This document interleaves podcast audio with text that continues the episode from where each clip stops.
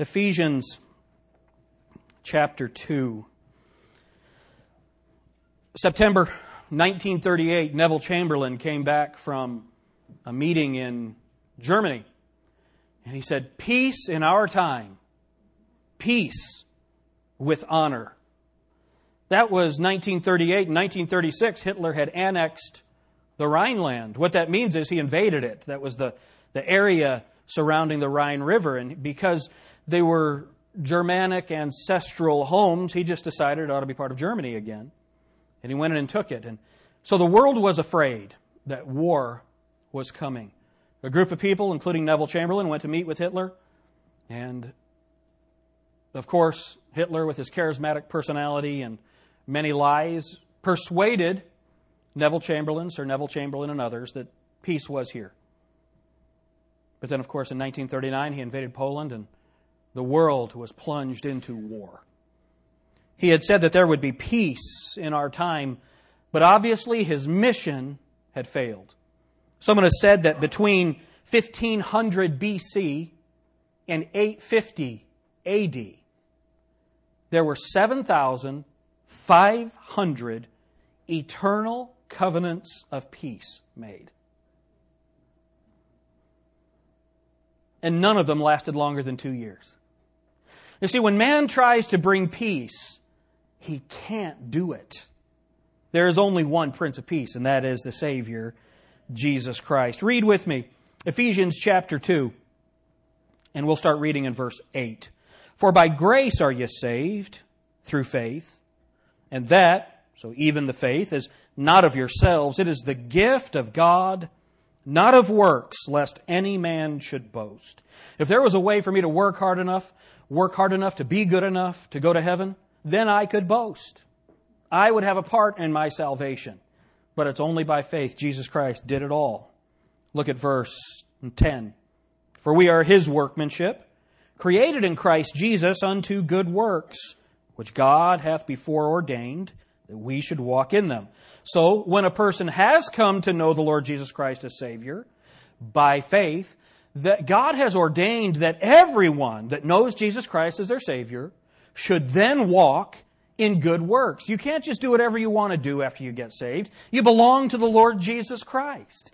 Now, those works will never save you. How many of you have ever heard someone say, You Baptists believe once saved, always saved, that you can get saved and do whatever you want? How many of you have ever heard somebody say that?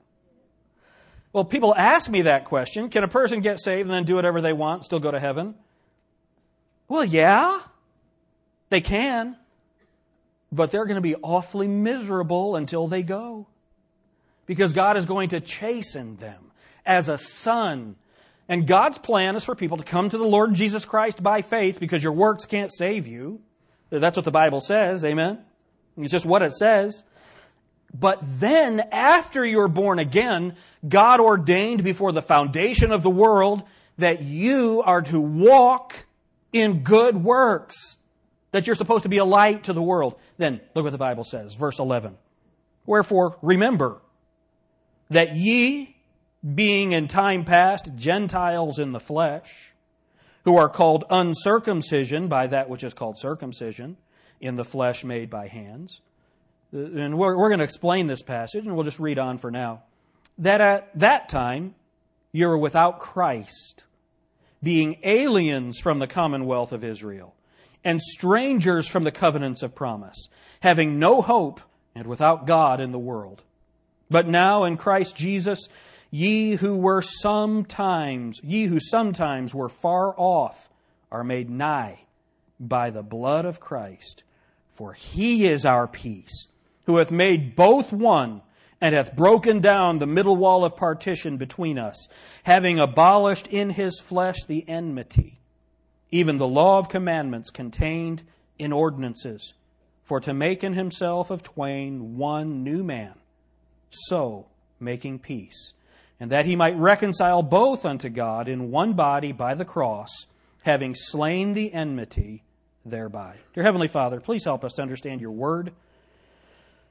And Father, this morning, on the day after the day that we celebrate your birth, Lord, help us to understand the hope of Christmas. In Jesus' name, amen. A quick overview of this passage. We understand that salvation is by grace, and then we are His workmanship created in Christ. Christ is making us into people that represent Him. Aren't you glad you don't have to do it yourself? How many of you have really tried to be spiritual and failed? Anyone in here? We call that the cult of trying harder.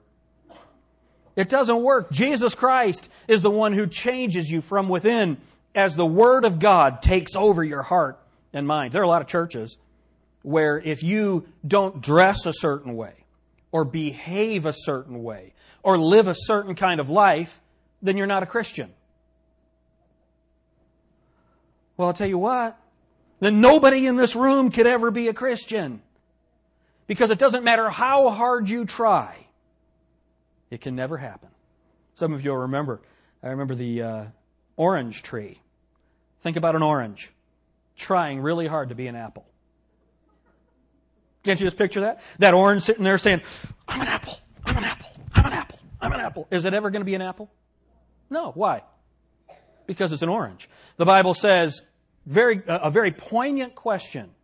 Can the leopard change his spots? Or the Ethiopian change his skin? No.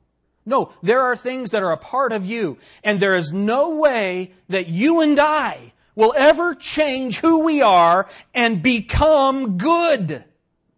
And even believers fall into the trap of trying harder. Now, I won't ask you to raise your hand, but how many of you here? Don't raise your hand on this.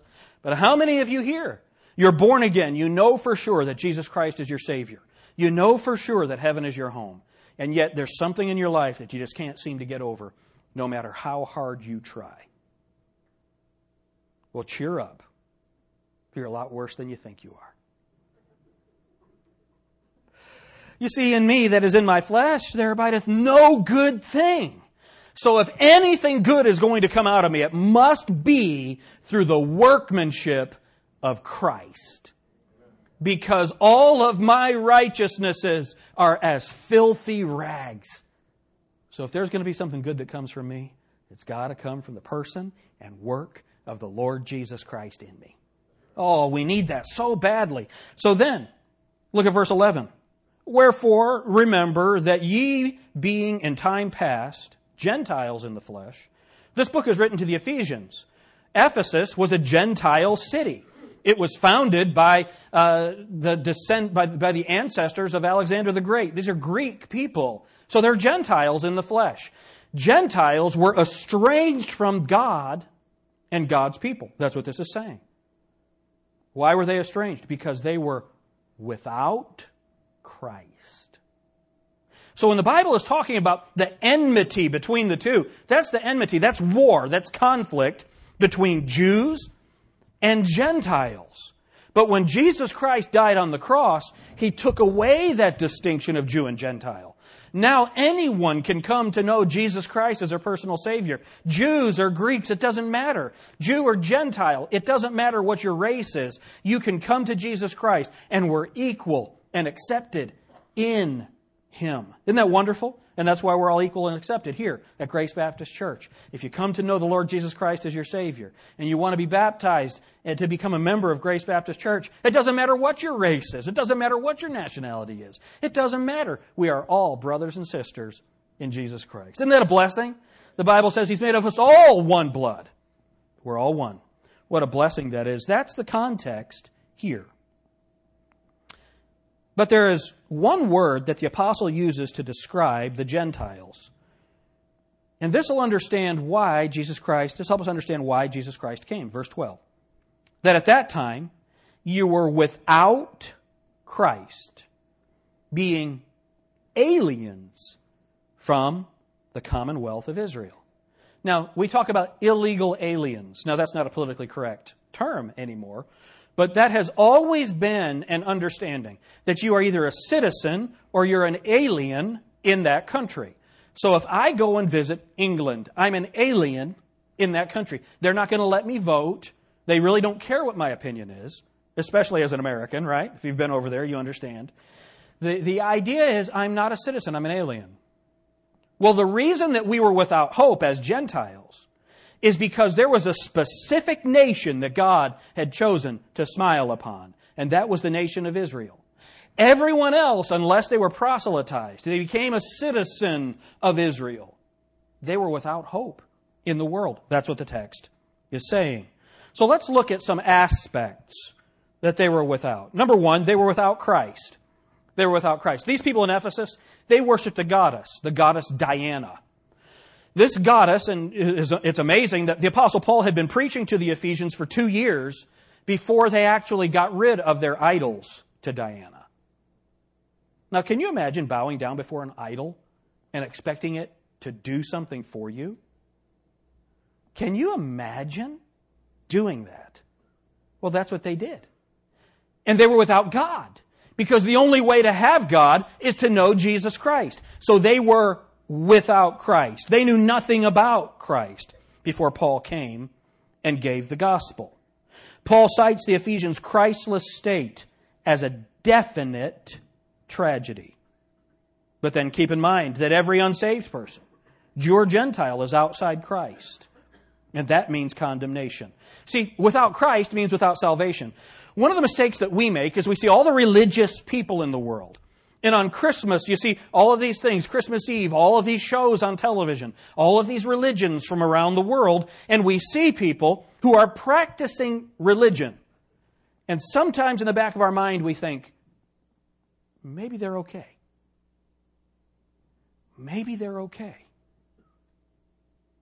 But if they are not, according to John 14, 6, where Jesus said, I am the way, the truth, and the life. No man cometh unto the Father but by me. If in any of these religious systems people are trying to approach God other than through the person and work of the Lord Jesus Christ, they are without Christ. That means they are without salvation. That means they're not going to heaven. That's why we have been sent into the world. Now, let's make something very clear. Are we any better than them? No. We are sinners just like they are. We deserve hell just like they do. Every individual that has ever walked on this earth, other than the Lord Jesus Christ, deserved to go to hell. That's why that eternal life is a gift. It's grace. It's wonderful. Some people say, well, how could a loving God do that? No, you're asking the wrong question. The right question is, why would a just God save any of us? See, we have way too high of an opinion of mankind. That's why Jesus Christ had to come and die on the cross. And you see, these, they were without Christ. That means they were without salvation. That's why Jesus needed to come. Not only were they without salvation, they were without citizenship. They were without citizenship. God called the Jews and built them into a nation. He gave them his laws and his blessings. There's a passage that says salvation is of the Jews. A Gentile could enter into the nation as a proselyte, but he was not born into that very special nation. Israel was God's nation in that way, and that was not true of any Gentile nation. But look at what God did for us. Look at 1 Peter. Keep your place in Ephesians. Keep your place in Ephesians. Go to 1 Peter chapter 2. Y'all doing all right this morning? 1 Peter chapter 2. Look at verse 9. But ye are a chosen generation, a royal priesthood, and holy nation, a peculiar people. This is written to believers now. Now, as believers, everyone that is in Christ is a holy nation. You don't have to be a part of Israel. You don't have to replace Israel. Jesus Christ is going to come back and establish his kingdom, and he is going to have his nation of Israel again. But right now, there's neither Jew nor Greek. Everyone who is in Jesus Christ is a holy nation and a royal priesthood. You know, Shauna is back with us. She had gone to Texas to visit her family, and she often will say to me that, that she is a, a Michigan fan. And my response is, wait, I'm not your priest. You don't have to confess your sin to me. Bob Curlis is kind of in the same boat. These evil Michigan fans. But here's the idea we're all priests if we're born again. We're a royal priesthood, I don't have to go to a priest and confess my sin. I can go straight to God through the high priest, Jesus Christ. We're a royal priesthood and a holy nation, a peculiar people. What does that mean? We're supposed to be weird? Well, we are going to seem weird to the world because we have a different agenda. We are aliens in this world. We're pilgrims in this world. We're waiting for the next world, and we're living in this world as salt and light, bringing the gospel to this world. We're set apart for a peculiar purpose, and that is to shine the light of Jesus Christ in this world. So before Jesus Christ, they were without Christ, without citizenship. Not only that, they were without covenants. They were without covenants in Genesis 12. We're not going to take the time to turn there, but you remember that what God did was He called Abram and He said, Get out of your country into a land that I'll show you, and I will make of thee a great nation, and in thee shall all the nations of the world be blessed. So all of us were blessed through that Abrahamic covenant, but that Abrahamic covenant was made specifically with Abraham and the establishment of the Jewish race. God never made a covenant. He never made a covenant with any nation other than Israel. They're without God, without the covenants. Gentiles were aliens and strangers, and the Jews never let them forget it. Many of the Pharisees would pray daily, Oh God, I give thanks that I am a Jew and not a Gentile. Can you imagine? You know, that's what people think of us many times.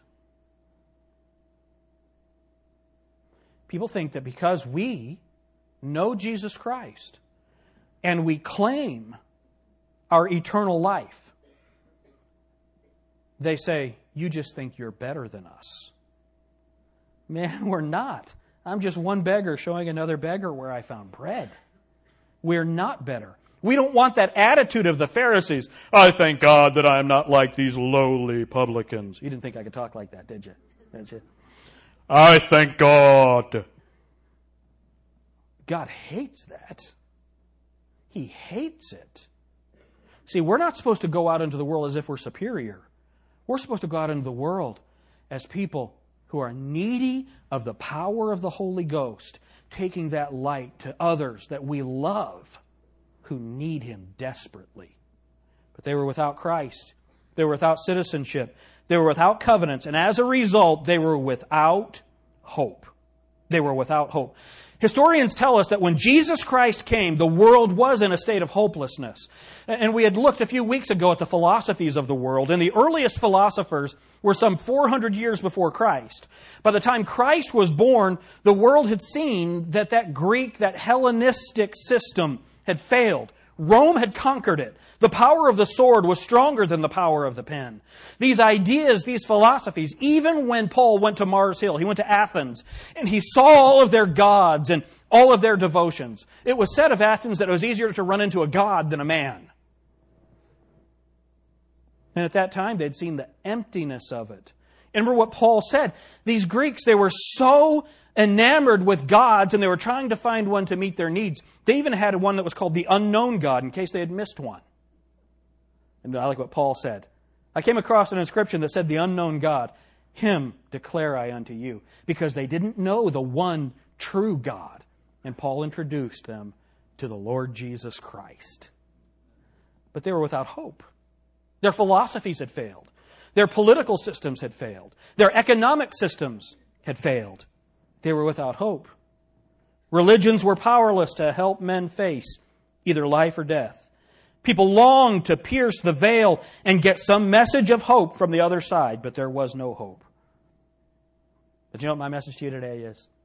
The message of Christmas is we have hope. Hope has come. Better hopes. Hebrews 7 9 says, For the law made nothing perfect, but the bringing in of a better hope did, by the which we draw nigh unto God. See, the law couldn't give us hope because when we try to keep the law, we can't. The Bible says that that law is a schoolmaster to teach us our own weakness. What does that mean? People that think they're good. How many of you ever met somebody that thought they were good? Me too. Well, because they think they're good because they've never killed anybody, They pay their taxes. They try to be kind to people and try to be nice to people. They try to keep the golden rule do unto others as you would have them do unto you, as opposed to do unto others before they do unto you. You know, that's. And you know that's the way you are at the buffet. You want to beat the next person in there. Right? Yeah. Now, can I testify for a minute? Man, buffets freak me out. I'm always afraid somebody, you know, with some communicable disease has just sneezed in the food before I got there. So now I've destroyed your lunch. That's good. We can preach a little bit longer here. But here, here it is hope. Hope only comes in Jesus Christ. The law shows us. The Bible says, Thou shalt not commit adultery. Jesus Christ explained that to us says, but uh, the, the, he says, Moses says, thou shalt not commit adultery. But I say, if a man looks on a woman to lust after her, he's already committed adultery in his heart. So what Jesus Christ did was he took that law and he took it to the next level to say it's not only your outward, but it's your inward. It's what's going on inside. The Bible says, thou shalt not kill. But if a man hates his brother, he's already committed murder in his heart. And he brought it to the next level. And so the law teaches us that we're without hope. But Jesus Christ came and that brought us hope because by Jesus Christ, Hebrews chapter 7 says we can draw nigh to God. Do you know that God loves you? He doesn't hate you, He wants to be near you. That's why Jesus Christ came to bring us hope of eternal life. Then, the Bible says in Titus 1, verse 2, we have eternal hope, in hope of eternal life, which God that cannot lie promised before the world began. How many of you are glad that God can't lie? Amen. Remember the three things God can't do? Number one, He can't lie. Number two, He can't learn. Amen. That means He can never be disappointed in you. See, when I'm disappointed, that means that the only time I'm disappointed is when I expected something more. God can't be disappointed because He knows exactly who you are. And He loves you with limitless love anyway. So the third thing he can't do is he can't lose. If you're his, you can't be lost. In hope of eternal life, which God that cannot lie promised us before the world began. Then scriptural hope. Scriptural hope. Romans 15, 4 says, For whatsoever things were written aforetime were written for our learning, that we, through patience and comfort of the Scriptures, might have hope. You know, many times what you need to do when you're despondent, go to the Word of God, get your hope. This is infallible, the Word of God. Scriptural hope. Then lively hope. 1 Peter 1 3 says, Blessed be the God and Father of our Lord Jesus Christ, which according to his abundant mercy hath begotten us again, born again, unto a lively hope by the resurrection of Jesus Christ from the dead. Then I like this one. We have a sure and steadfast hope. Listen to what it says. The Bible says in Hebrews 6, 19 and 20, which hope we have as an anchor of the soul, both sure and steadfast, and which entereth into that within the veil, whither the forerunner is for us entered. Even Jesus made an high priest forever after the order of Melchizedek. What's the order of Melchizedek? You know, there are different orders of the priesthood. The Aaronic priesthood, that's the priesthood of Aaron that was given in the book of Leviticus. That's not the kind of priest Jesus is. Jesus comes from a priesthood that was before that. Remember Melchizedek, the king of Salem, the king of peace? So Melchizedek is the only king and priest representing Jesus Christ. That's the king that he is. And do you know what he made us? A royal priesthood.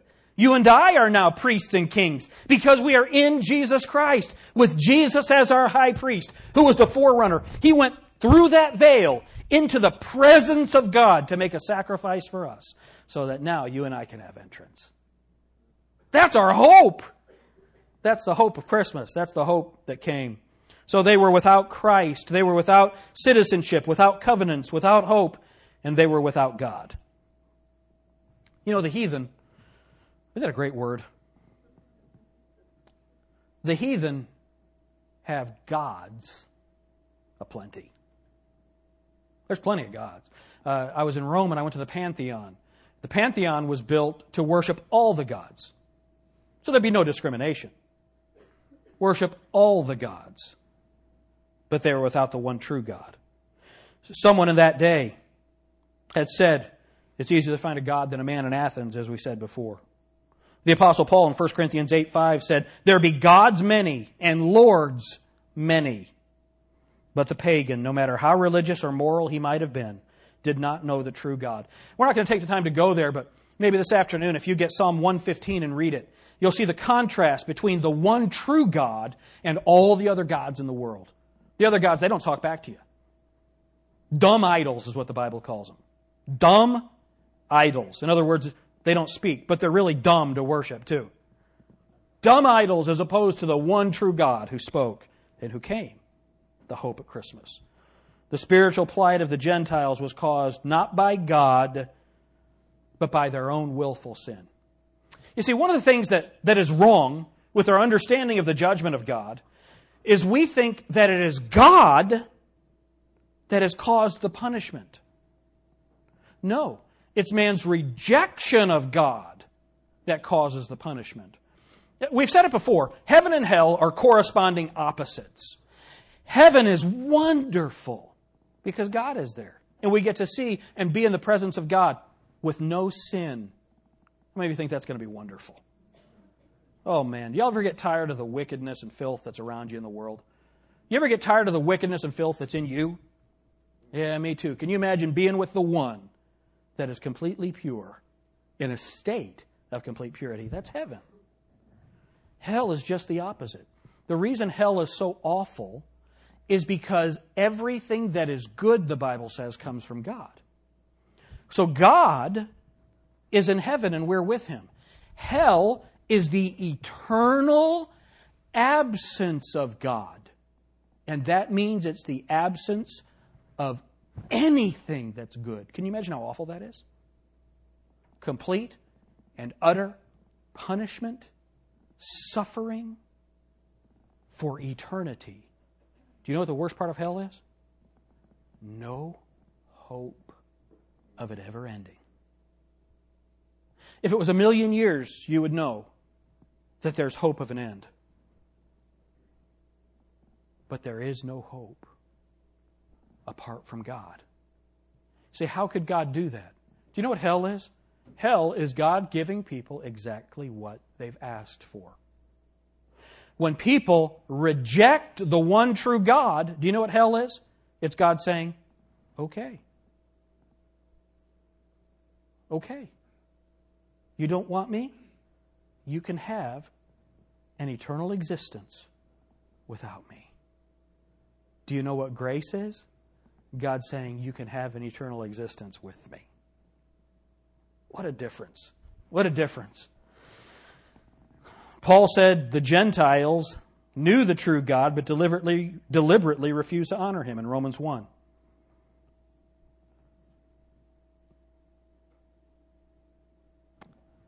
Eighteen seventy six. There's a man named Julius Wellhausen. He was a German Bible scholar, and he came up with what he called his documentary hypothesis.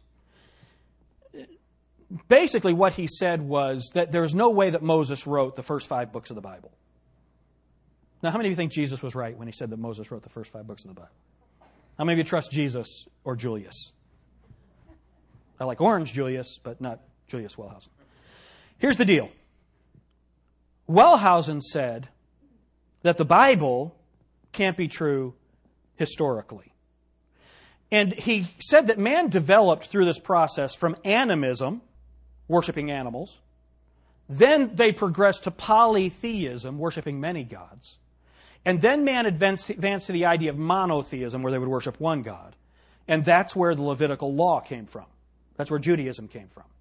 And so when they would write literature, they would date the literature in the Pentateuch, the first five books of the Bible, based on the kind of literature that it was. JEDP was a designation that they would use. And they would say, well, this passage, it's too technical to have been written when Moses was walking the face of the earth.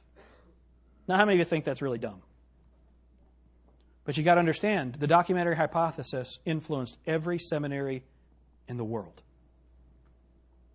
Everyone in the world.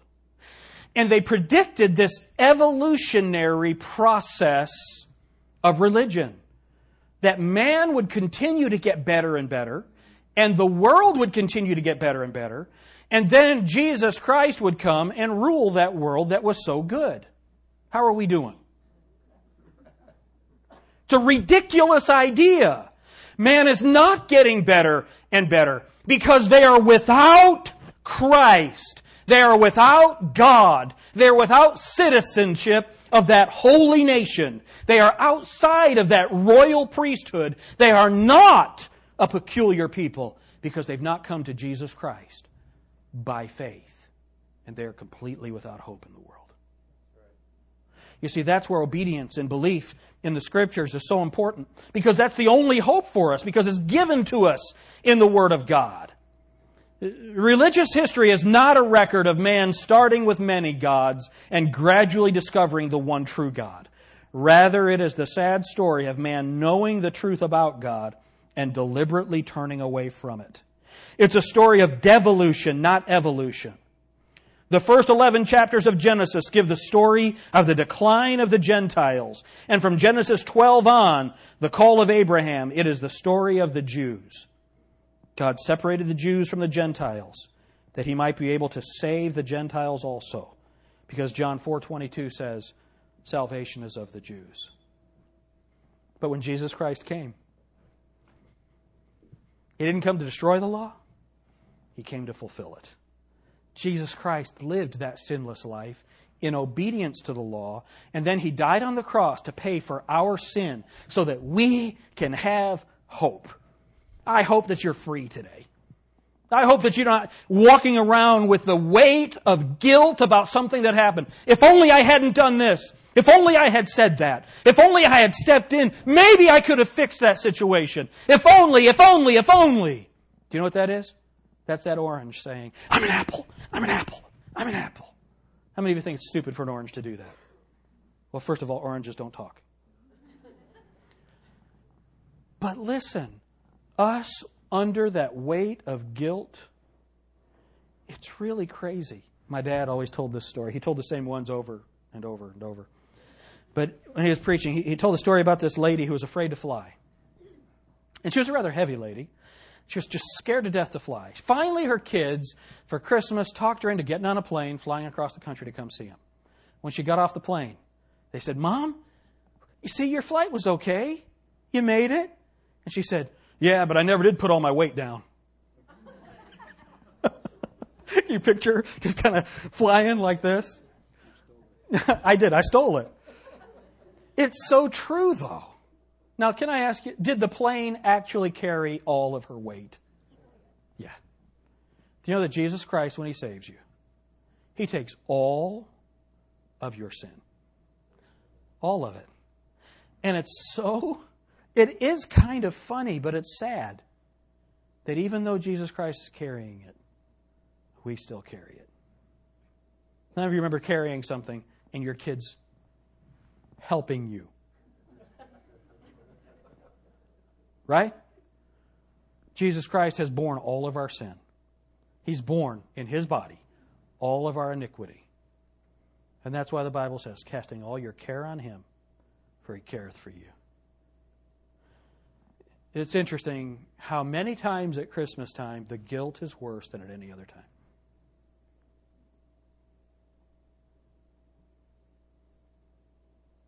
So many suicides around this time so much burden, so much weight. Christians, when they live like that, you know what they're saying? Jesus, I believe that you died on the cross, but you can't carry this weight. You can't bear this burden. And you know what Jesus Christ says? I already am. Just like the lady didn't put all of her weight down, that's the way that Jesus Christ is looking at you when you're bearing that burden that He already did. That's the hope of Christmas. That's the hope of Christmas. Do you know that Jesus Christ loves you as much as He ever will? Can't love you more, can't love you less, because His love is perfect love. If you're born again, if you're lost, if you're not born again, He still loves you.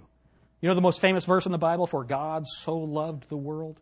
that he gave his only begotten Son, that whosoever believeth in him should not perish but have everlasting life. He loves you too.